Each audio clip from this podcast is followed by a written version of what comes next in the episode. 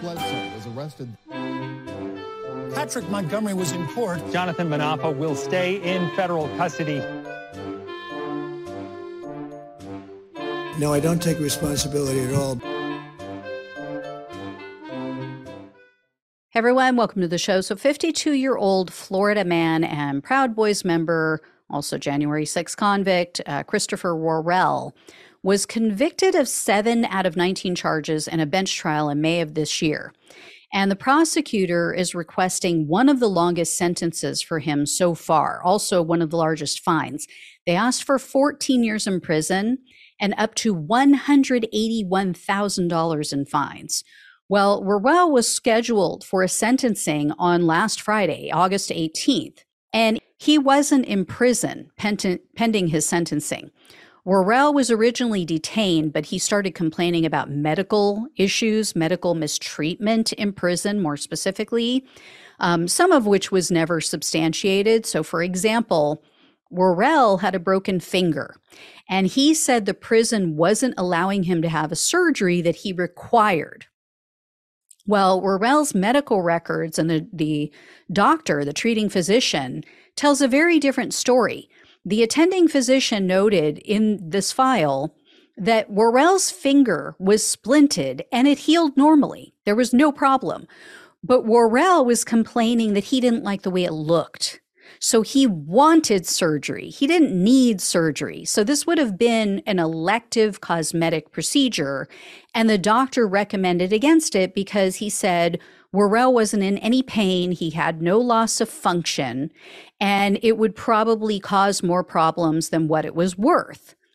Um, Worrell also claimed that he had such a severe case of COVID that he couldn't get out of bed for three days but his medical records show he had a quote, mild case and that he was largely asymptomatic.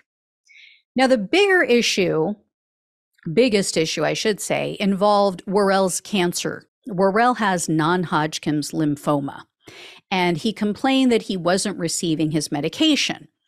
Well, officials from the prison said, yeah, he wasn't receiving it, but they say that that was because Worrell was being treated by an alternative medical practitioner, and that practitioner hadn't provided them with any information about the medication he was receiving or the dosage. So they couldn't give it to him. Um, and so in November of 2021, the judge agreed to release Worrell. They, he said, You can be out on bond, um, but you're going to remain under house arrest.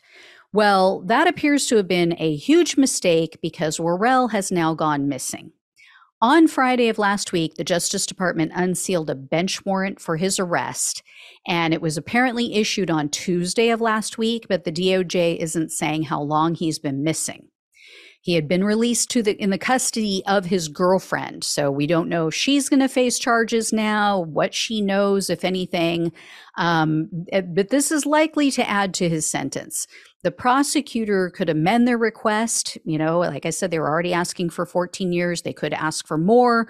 The judge could take it upon himself to impose a longer sentence.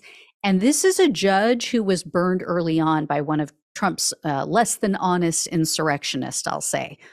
U.S. District Judge Royce Lamberth is the one presiding over Worrell's case. And you guys might remember, I've mentioned this before, he became much tougher in his sentencing decisions because he had one of the very first sentences in these cases. And he allowed this defendant to be sentenced, or he gave her a sentence of just probation because she feigned remorse. And the very next night, she went on Fox News and she totally downplayed her involvement in the Capitol attack. So since then, he hasn't been as trusting and forgiving. So we will see what happens. Um, Worrell is, I believe, the seventh person now to be on the run from these January 6 charges. It, this is the only one, though, that has been convicted and just was awaiting sentencing, and then he bailed. Um, so these people are, you know, are the ones who claimed I would die for Trump. I would die for the cause. You know, 1776. Oh, it, you know, yet they won't even go to prison. They're like, oh, I'll I'll die, but I'm not going to prison.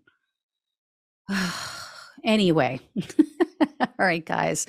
When I hear more, I'll let you know. Um, don't know where this is going to end, but yeah, it's not looking good for him. And for someone who was so upset about not getting his cancer treatment in prison, now he's on the run as if he's going to be able to get his cancer treatment while he's on the run and not get caught.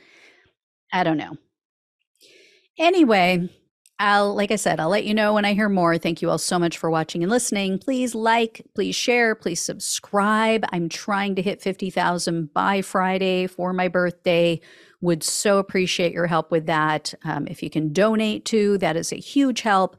Links are down below in the description box on YouTube and on the podcast. Love you all. Talk with you soon. Take care.